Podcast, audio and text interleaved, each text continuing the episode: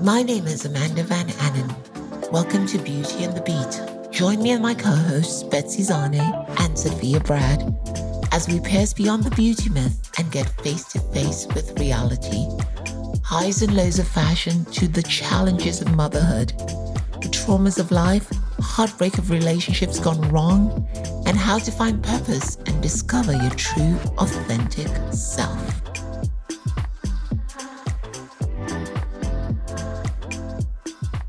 Hi guys, it's Amanda again, and today I've got someone who I've been waiting to have on the show for a while because she's just amazing personal development expert.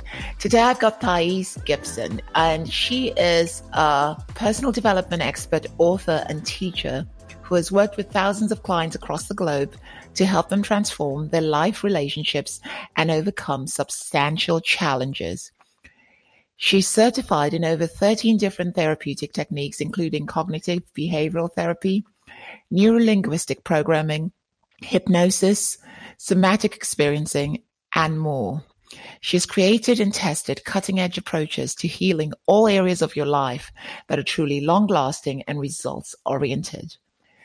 This is because she recognizes that for real change to exist, it must take place at the subconscious level. Thais, I'm so happy to have you here. Welcome to Beauty and the Beat. Thank you. I'm so excited to be here. Yeah. So a question I normally have for my guests at the beginning of the show is, tell us a bit about yourself. And mostly I'm interested in your journey.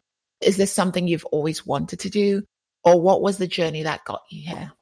Yeah, so I would say part of why I'm probably so motivated and in love with all of the personal development sort of work is because it was really personal for me. So I started off, I was an athlete growing up and really wanted to get a soccer scholarship and go to the U.S. I'm natively from Toronto.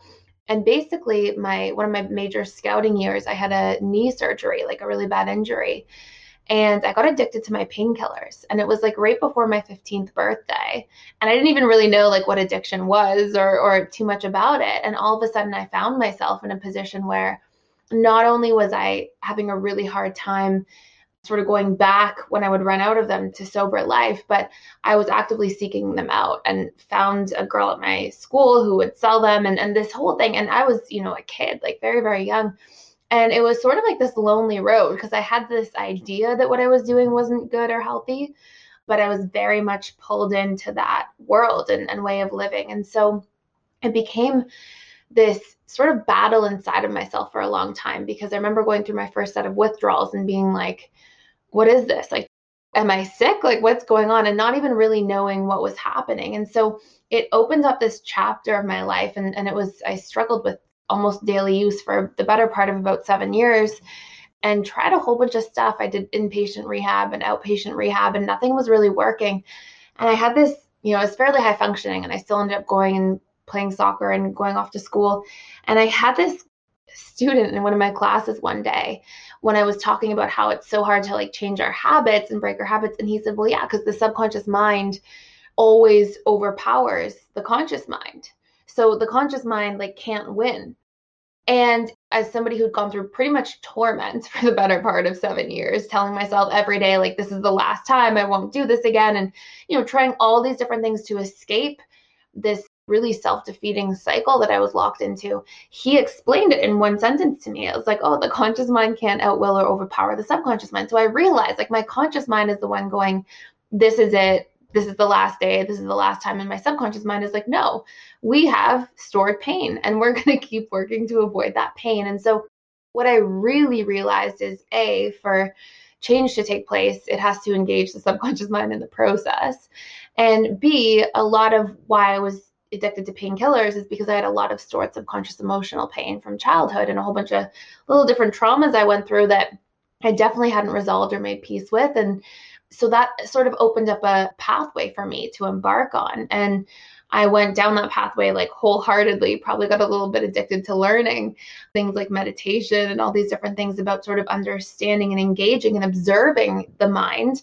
And that really opened things up for me in terms of my healing process. And so as soon as I started figuring out there's a different way, you know, I stayed back in school, did a master's degree in transpersonal psychology, and then just kept learning and learning and certifying, because I was trying to sort of bridge this gap between like different sort of spiritual things that I was learning and things about hypnosis and the subconscious, and then also like our practical Western model of how we deal with things. And so it became this like very powerful journey, and I was blessed enough to heal and then opened a practice, started working with others, and that filled up very, very at about a 2-year wait list for a while, and then ended up going into building a school, and now we have an online personal development school for people.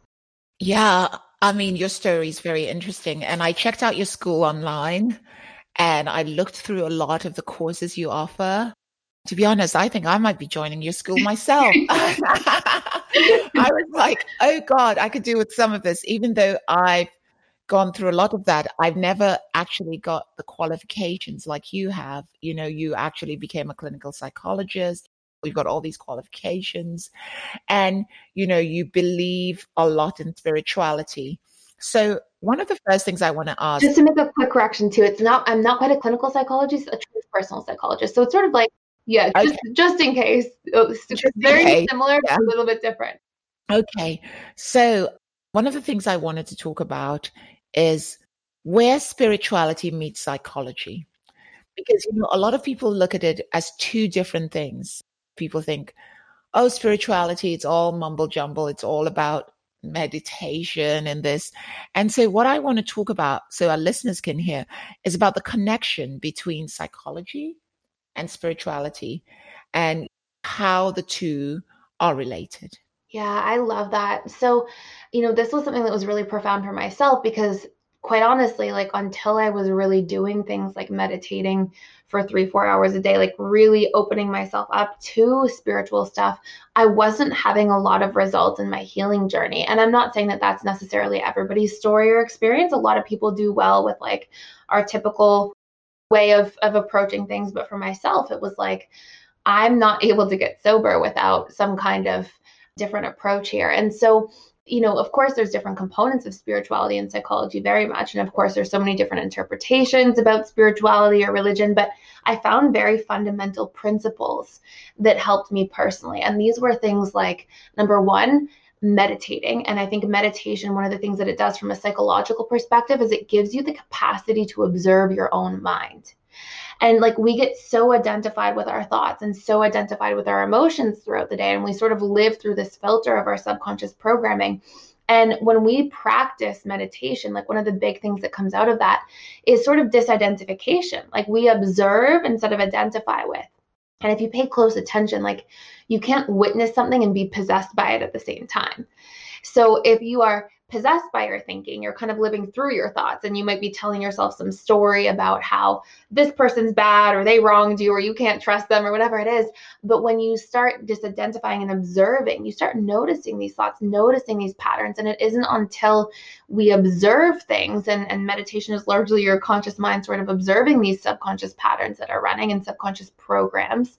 And it isn't until we do that that we actually have the capacity to really work through these things and to really start reframing cognitively what our perceptions are and things like this. And it's so interesting because when you overlap some of these things with things like cognitive behavioral therapy, which has a lot to do with questioning our stories, with trying to ask ourselves, like, are these projections that I'm making or assumptions that I'm making about people or myself, are they really ultimately true?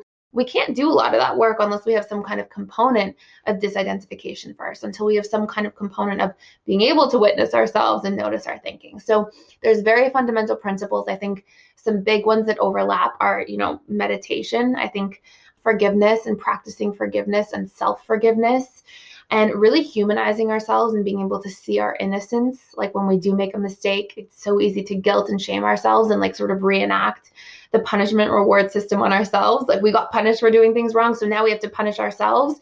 And I think forgiveness and compassion and these sorts of things that are fundamentally spiritual principles play a major role in us being able to psychologically heal. I liked what you talk about meditating, forgiveness, and compassion.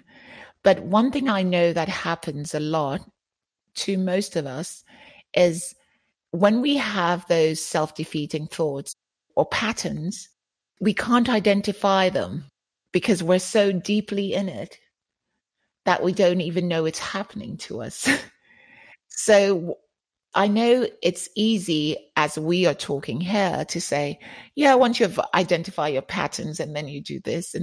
But for most people going through this type of stuff, they can't even identify. Can I give a process for people? Yeah. Okay. So this is one of the most beautiful things about us as humans.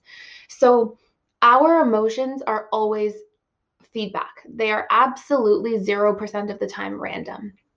And so we spend a lot of time going through life thinking like, oh, I'm having a bad day or I'm upset and it's not fair, things like this. But like, it's always fair and there's nothing random about our emotions. So our emotions are always giving us feedback for one of two things.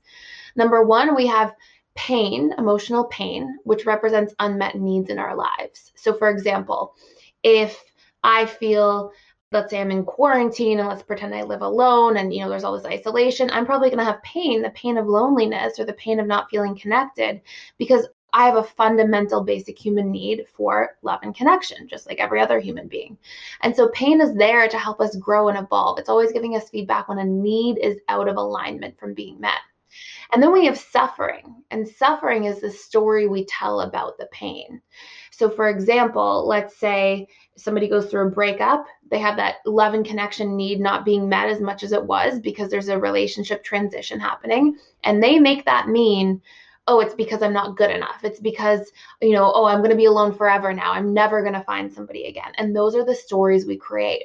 So the really beautiful thing is that if we want to find our patterns, our emotions are always going to tell us when something is out of alignment. And what they're actually, in fact, doing is emotions are there to help us make the subconscious content conscious. And so what we can ask ourselves is when we feel bad and we want to find the patterns as to why we're feeling bad and we want to source them, we can ask ourselves, okay, what painful stories have I been telling myself recently? And we have to check in and really question those stories because we spend a lot of time telling ourselves things that are absolutely not true. Or what unmet needs do I currently have in my life right now? And if we can change our thinking and meet our needs, we don't stay in suffering. So that was really profound. If we can change our thinking and meet our needs, we don't stay in suffering. So it's about changing how we think and then trying to meet our needs. Now, what's the process of changing how you think? I mean, I know there must be several. Yes. Yeah. I get so excited to talk about this stuff. Okay. So I'm going to give like a little bit of a background first. So we all go through life through the system of classical conditioning, AKA we all go through trauma, because the number one inference people make when they're being conditioned or socialized or, you know, really what that means is like punished for doing things wrong and rewarded for doing things right, for listeners who might not be familiar. What happens is we get the emotional inference that love is conditional. So we come in and we are wired for attachment. We're wired for love and connection. We come in as basically unconditionally loving beings to our parents and caregivers. And then when love is withheld or we are punished, even though, of course, like that's part of the system we have to go through because we probably need to be punished if we're going to run out into the street in a busy street as a child. Like we need to know these things to protect us. But what we learn is like, oh my goodness, I'm unconditionally loving and I'm getting punished. So love is based on not who I am, but what I do and how I obey. And so we all go through this sort of trauma as we go through the socialization system. Now, what happens is the subconscious mind is really wired to like get imprinted and hold on to things that are bad. And in fact, it holds on to bad things significantly more than good emotional experiences because historically, if a predator was chasing us by that tree over there, we really want to remember that bad, scary experience so that we don't go near the tree again. So our brain is designed this way. But then what happens is we go through life and we keep getting imprinted by bad experiences and we give those things meaning. And those pieces of meaning become the beliefs we carry about ourselves. So for example, if mom is critical, I might make that mean that I'm not smart enough, I'm not good enough. If dad is inconsistent, I might make that mean that I'm unlovable or I'm unworthy in some way, right? So we have all these different pieces of meaning. Now, these pieces of meaning or beliefs about ourselves are like tree trunks. And those are our beliefs. And then our thoughts spring off of that tree trunk. And those are sort of like the tree branches. So we might go, okay, I'm not good enough. And then our tree branches or our thoughts connected to those beliefs might be things like, I'm not smart enough, I'm not attractive enough, I'm not funny enough or interesting enough. Thoughts produce emotions, okay? How do you feel when you're actually thinking those things? And those are like the tree leaves in a way. So beliefs produce thoughts, which produce emotions. And neuroscience has proven that every single decision we make is based on our emotions. So even people who are like, oh, I'm so logical and rational in my thinking, no, they're making emotionally based decisions at the tipping point, and then they're just quickly rationalizing through logic. So we're not in charge of our beliefs, we're not in charge of our actions, and on top of that, our emotions are made up of neurochemicals. So our neurochemistry is largely determined by this huge filter or paradigm of subconscious beliefs we're building our entire life. Now, when we have painful thoughts, what they're coming from is painful beliefs we carry. And so when we want to change our painful thoughts, we have to recognize, number one, our emotions and actions, actions we take that we don't like, or painful emotions we have are telling us, hey, you're thinking bad, not so great things about yourself. And what we have to be able to do is, number one, source that thought specifically. So if I'm feeling sad and I'm like, oh, what have I been thinking about today? And maybe I was thinking about how quarantine, I'm going to be isolated forever, I'm going to be alone forever, you know, and our brain likes to think in these extremes.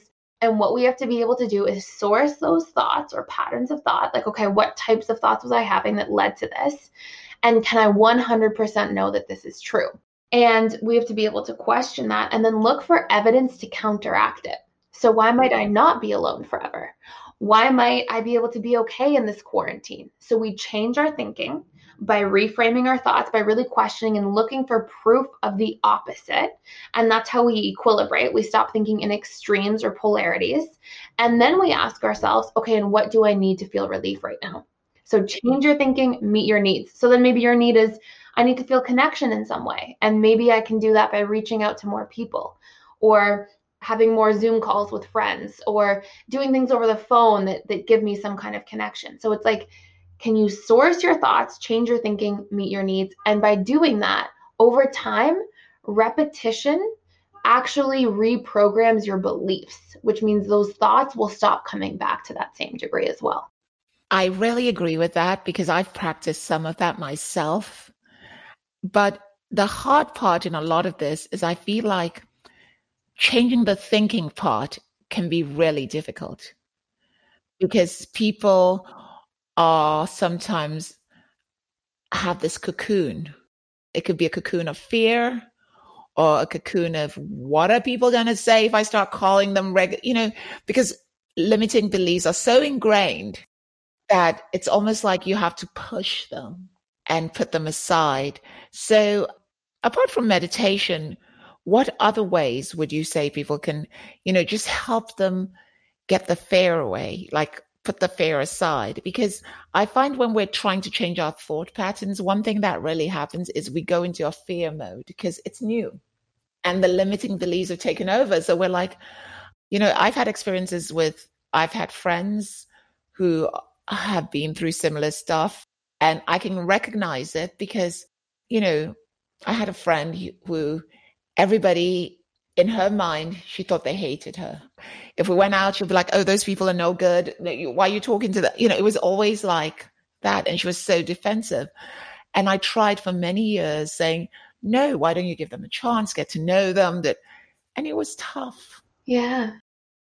And I think one of the big reasons that it's tough for people is because like you said, the subconscious mind wants familiarity. And the subconscious mind, like from a spiritual perspective, is basically like the ego mind, right? And the ego wants to like hold on to everything for dear life. So there's that component, but the subconscious mind doesn't speak the language of thinking. There's no like actual linguistic language that it speaks. It speaks the language of emotion and imagery. So when we have these thought patterns and they're popping up and they're loud and they're painful, when we try to debunk them just with thinking, what happens is it's like you're trying to speak a different language to your own subconscious mind And so it's like not computing, right? And that's also why it can feel so defeating, because somebody's like, no, they don't hate you, come on. And you're like, no, they hate, and you feel that, and that's your subconscious program. And so that's why your friend probably experienced that. So the way to hack this is literally when you are equilibrating, and this is also why like affirmations don't work unless you do them properly, and that's a whole thing out in here. You can't change feeling with thought. You change feeling with feeling and imagery. So what we have to do is we have to look for evidence. So for example, in your friend's case, you would say something like, look, think of this friend who likes you, and think of the way they looked at you the other day and the way they gave you that hug. And what happens is all memory is colored with emotion. So when you give a specific memory or instance, she in her mind sees the image of that friend hugging her, feels the emotion that's encoded in it, and all of a sudden you're actually speaking to her subconscious, which is where that program originates in the first place. And so unless you change feeling with feeling and imagery, just by telling people, oh, question your thoughts and that's it, without the evidence, it doesn't do anything. And that's also why affirmations don't work sometimes for people, is because you can say anything in language, but you're still speaking a totally different language than your subconscious mind does, which is where you're trying to change the program. So whenever we're trying to reprogram anything, we have to look for memory, like specific pieces of evidence in pictures, like think of how the person hugged you, how the person looked at you, like get specific in time. And the more feeling we have in those images, the better. So that time that your friend went way out of their way and it meant so much to you, you feel that more than the time that your friend gave you a quick call back and that was still nice too. But the more evidence and the more feeling encoded in that evidence, that's how we actually transform.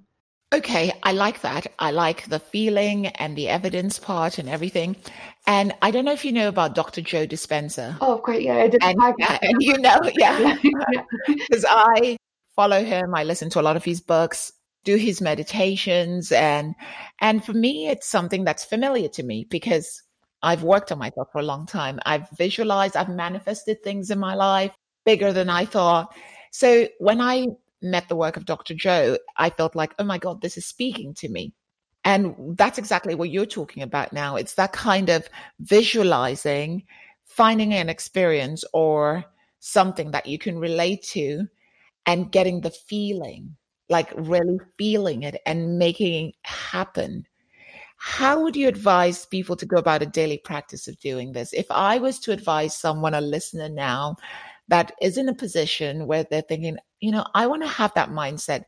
Would you tell them to meditate every day for like 5-10 minutes? Yeah, it's a great question. So I would say 100%. The first thing to know is that everything will follow your programs. So as soon as you believe that you're good enough, you're going to feel good enough, and then you're going to more likely act good enough, right? And then opportunities will come. If you believe you're worthy, then you're going to feel like you can express your worth or communicate and ask for things, and then things will follow from there. So a big part of what's very important is that we give ourselves the opportunity, and research shows it takes 21 days, especially when thoughts are being laced with feelings and images, to reprogram. And so Dr. Joe Dispenza, a lot of his work is literally just based on like very simple scientific principles when it comes to the subconscious mind, like him, Dr. Bruce Lipton, like a lot of them, they've just done a little bit of hypnosis research, and that's what they're basing off of. They're just speaking the language of the subconscious, and from there, everything else begins to flow. When I'm doing any of the meditations and stuff, and I remember also once upon a time, I also, was it Paul McKenna? And he's a neurolinguistic programmer. Okay, yeah. And I used this thing called Change Your Life in 7 Days. And literally, it was neurolinguistic programming twice a day in the evening before you go to bed, first thing in the morning. And every time I do that, everything changes. Like, everything changes. I've tried that thing about 3 different times in my life where I just do it for a 7-day run and everything changes. Wow. In my life. Yeah, like things start to change.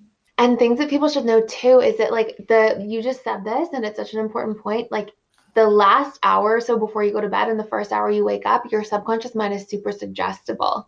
So it's producing brain waves that make you like way more open to basically self-hypnosis in a way. And there's a tool called autosuggestion, which is probably what he's using.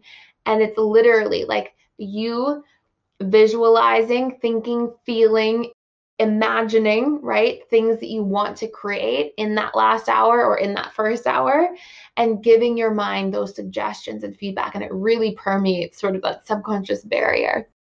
So one thing I was looking at, you have this course where people can join your personal development school, and there are various programs they can join. So I wrote a few of them down. I want you to give us a bit of insight into them. One of them was rebuilding trust and overcoming jealousy. Yeah. So tell us a bit about that. Yeah. So a lot of what we talk about in the school and sort of like some of these things that they're based off of is our different attachment styles. So like different attachment styles, I have to share a little bit about this to connect it to trust and jealousy, but basically like we all have a different way we attach to our caregivers in childhood. And you sort of can compare your specific personal attachment style to like you going into the world and trying to play a board game with other people, but you have a different rule book. Like obviously you're going to have friction and pain points and challenges. And so our individual attachment style is basically our personal rule book for how we relate to others. And there's specific attachment styles, namely a fearful avoidant attachment style that struggles the most with trust. And part of what we talk about is when you are this person, or when you just literally in general have trust wounds or issues, we can reprogram what our actual trust pain points are. And largely what happens is because we go through experiences and then things penetrate the subconscious mind and we form those things like as beliefs. When we have a challenge or struggles with trust, it's because we have painful beliefs about people. So we believe all men can't be trusted, or all women can't be trusted, or relationships, people always cheat, or people will get bored. And we have these specific personal beliefs. And so what that course does is it really helps us to identify what our internal personal beliefs are about trust, so we can reprogram our trust baseline. And then a really important secondary part of trusting is the people who struggle most with trusting others are also the people who usually betray their own trust the most. And so it's like a shadow. And so basically what happens is if those people look very closely, sometimes they're betraying their own boundaries. They're not speaking up for their needs. They're not authentically expressing their feelings to others. They're always putting themselves last, or people pleasing and putting everybody first. And so then we have these like internal pieces of damaged trust we have in the relationship to ourselves, because we don't trust ourselves to show up for our own boundaries and to speak up consistently with everybody in our lives. And then that makes us trust people even less. So part of like how to reprogram trust means identifying those core beliefs and wounds. And that's what that course goes through, is this big list of what those things are. And then being able to work to reprogram those wounds using specific subconscious reprogramming tools. And then also being able to repair any broken trust we have in the relationship to ourselves in terms of boundaries, expressing needs, showing up consistently, being vulnerable, sharing our feelings, these sorts of things. And when you do those two things, trust skyrockets in our relationships. Yeah, it's amazing how there's trust issues can be a big thing in our relationships and friendships. But that said, another thing you talk about in one of the courses is post-traumatic growth. And I always say trauma is, you know, I feel like trauma is the one biggest issue that affects people the most, because most people say, no, I've got no trauma. But I feel like there are a few people that probably have relatively less trauma. But a lot of times people growing up, their parents can cause them traumatic situations because of their trauma. And it becomes this thing where, you know, it becomes generational if you don't take care of it at some point, because you then end up doing the same to your children, who end up doing to their children. And you have a course called Post-Traumatic Growth. Tell me a bit about that. Yeah, so you're exactly right. Everybody goes through trauma.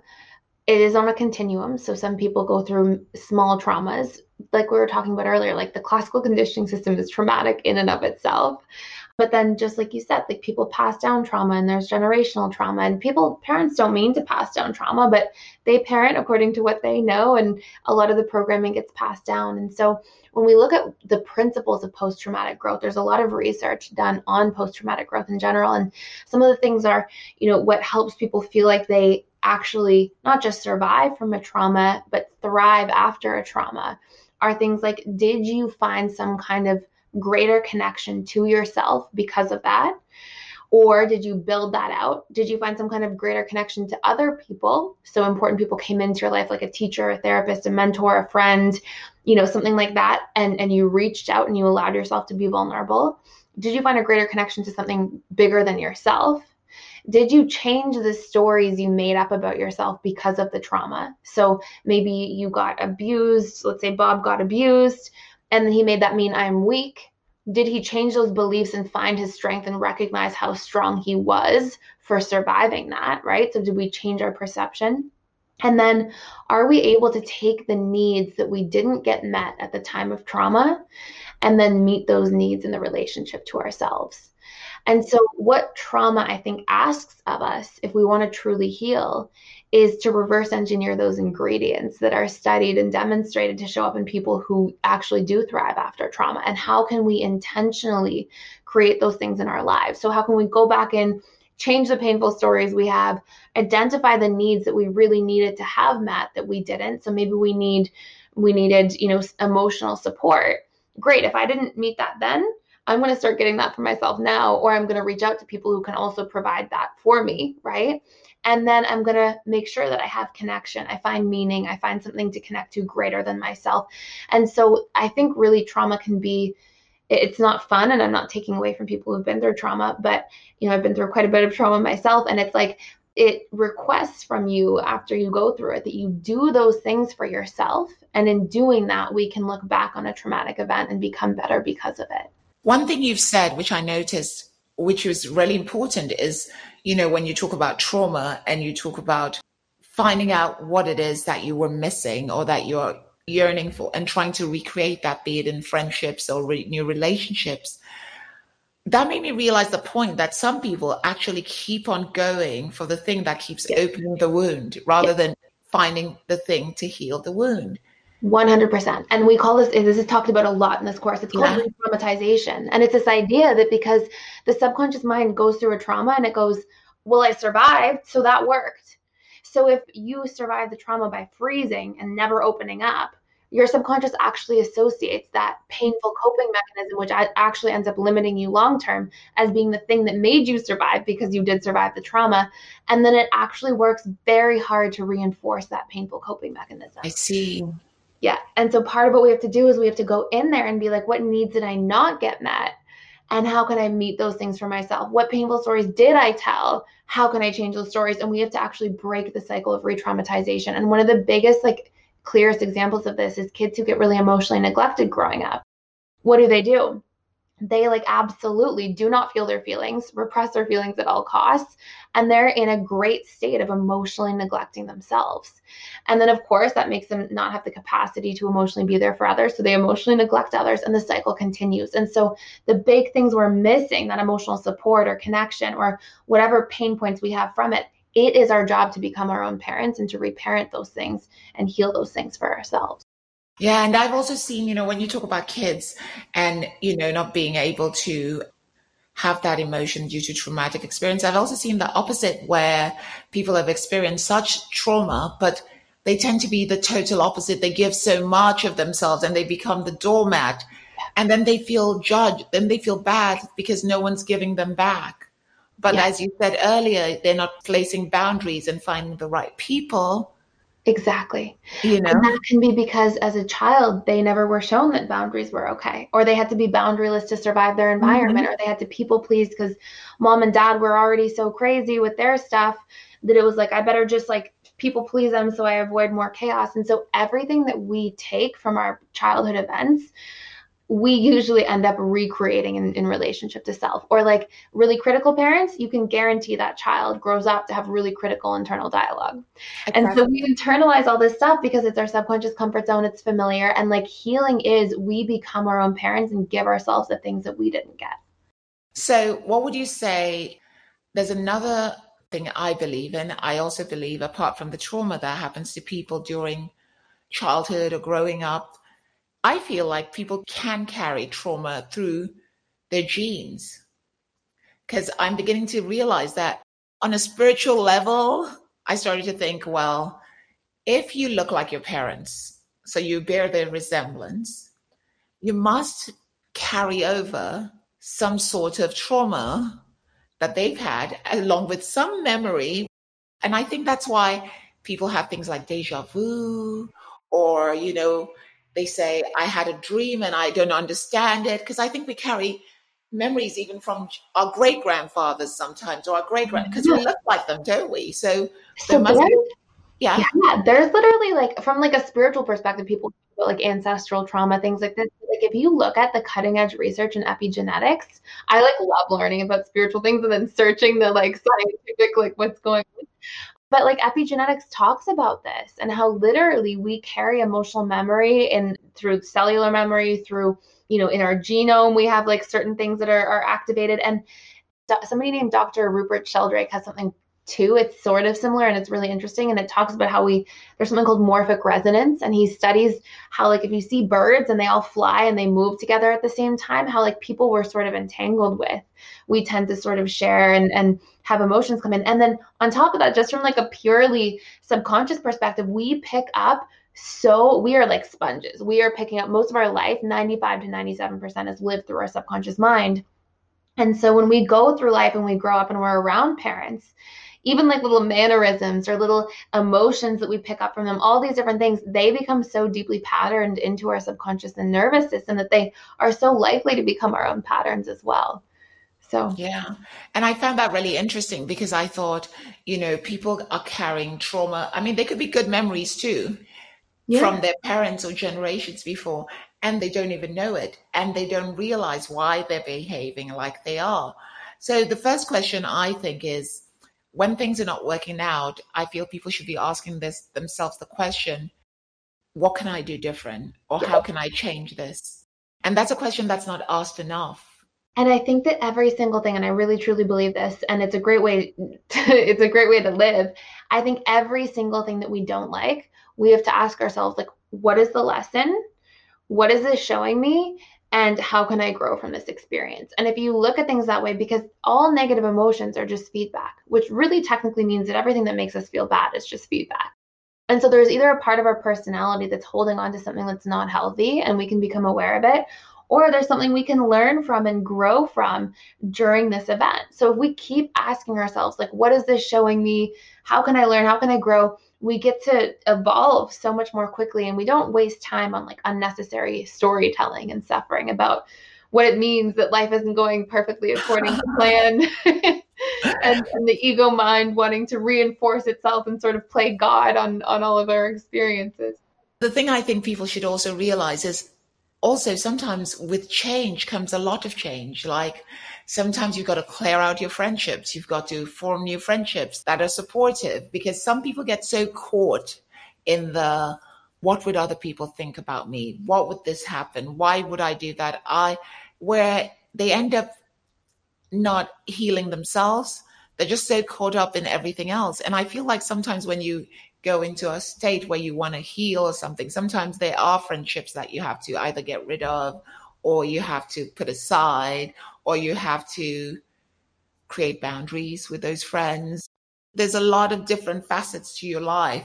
And I believe when you want to change your life on any level, you just have to change habits. Yeah. Which absolutely. Is what you talked about earlier. Now, another thing I was going to ask you about was, which I found really interesting, was one of your courses on overcoming loneliness and creating fulfilling connections. We live in a world today where there are like 7 billion people. A lot of people are lonely. A lot.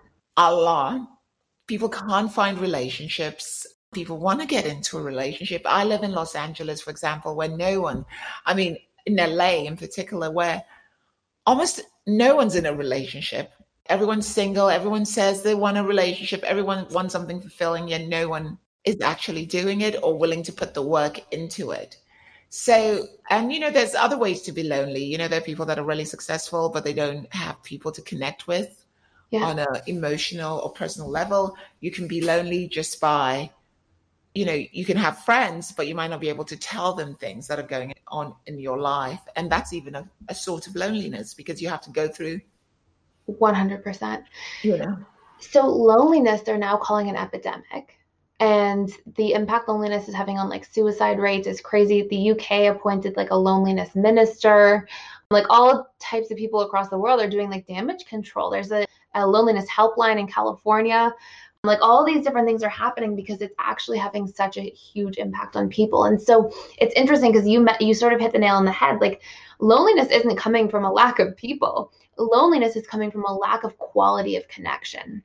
And the lack of quality is because our fears that we have, our fear-based programs about people, our limiting beliefs about vulnerability and our painful experiences with vulnerability in the past. And so literally what loneliness is created by is largely by our limiting beliefs about connection, our inability to understand our own needs and relationships and communicate them to others, our own inability to not express our boundaries. And then we just feel resentful and we feel like people don't see us and hear us and understand us when we don't see, hear, and understand our own feelings and needs and we don't express them, or we're boundaryless people.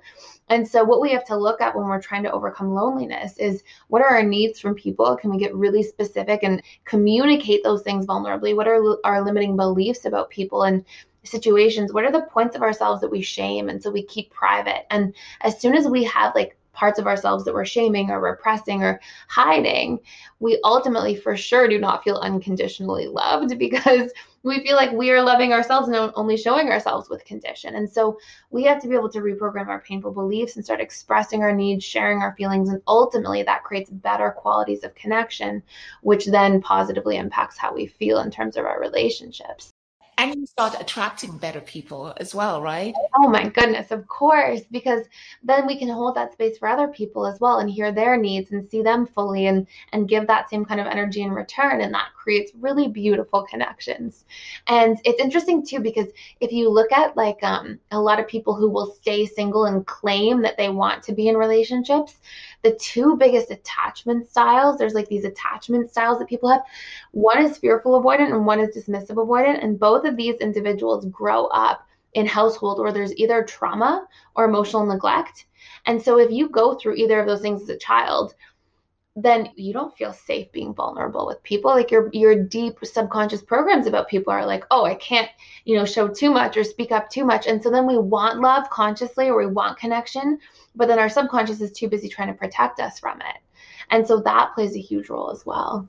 Or there's the other part where people go through all that and they do find love, but then they end up sabotaging it because they're not familiar. It's not exactly a subconscious comfort zone. And if we have painful beliefs that it's not safe because it's not familiar, and familiarity equals safety, so that's what the subconscious is focused on. So if we believe it's not familiar, it's not safe. If we believe that we're not deserving because we have an unworthiness core belief that we haven't cleaned up, then what we'll do ultimately is we'll work to push it away because it doesn't feel good.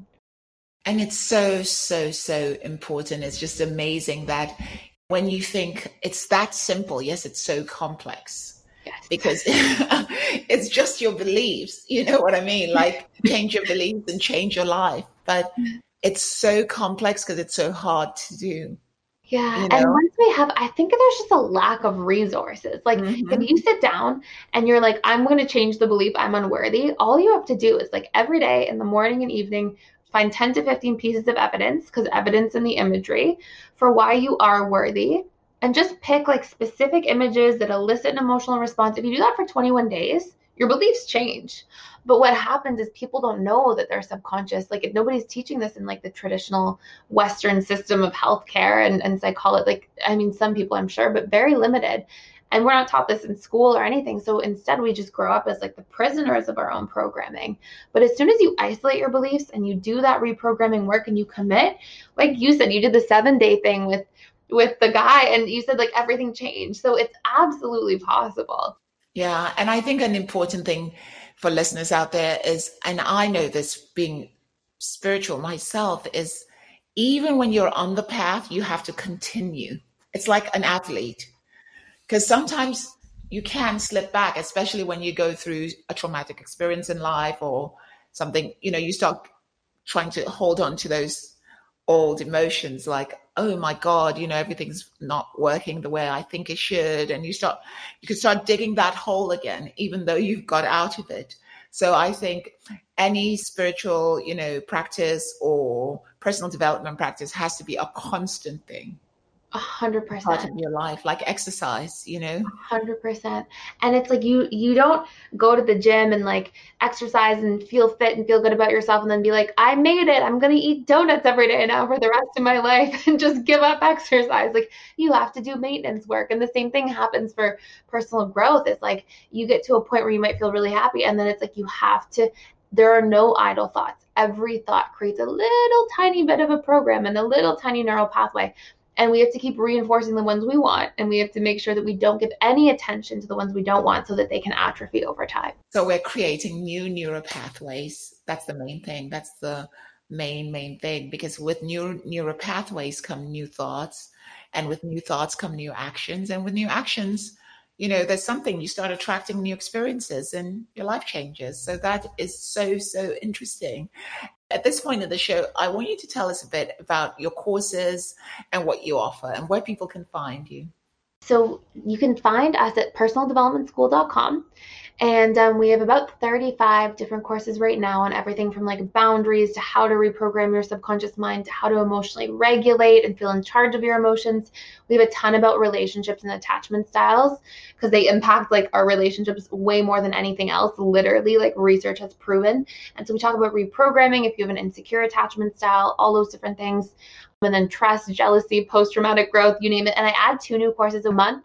And then I do 4 live webinars a week for about an hour, hour and a half. So there's lots of time for people to have their questions answered. We have a beautiful community and an online chat channel for people to like connect during quarantine and just all the crazy stuff. And then I put daily content out on YouTube that's free, and it's Personal Development School Thais Gibson. And you can dive into there as well. And there's lots of resources and information there also. Yeah, because that's really good. I mean, I was looking at some of your YouTube videos and I was like, oh, you know, there's a lot there. There's a lot.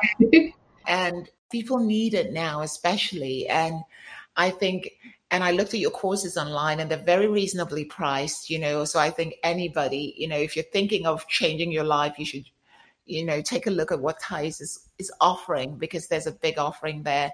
And I always think if, when it comes to transforming our lives or changing our lives, it's worth it. Yeah.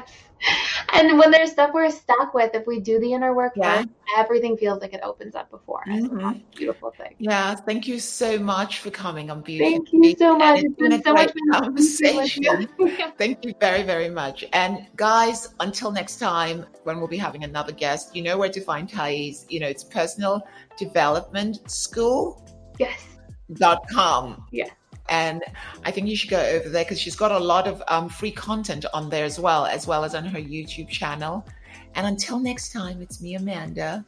Stay safe and stay, you know, positive.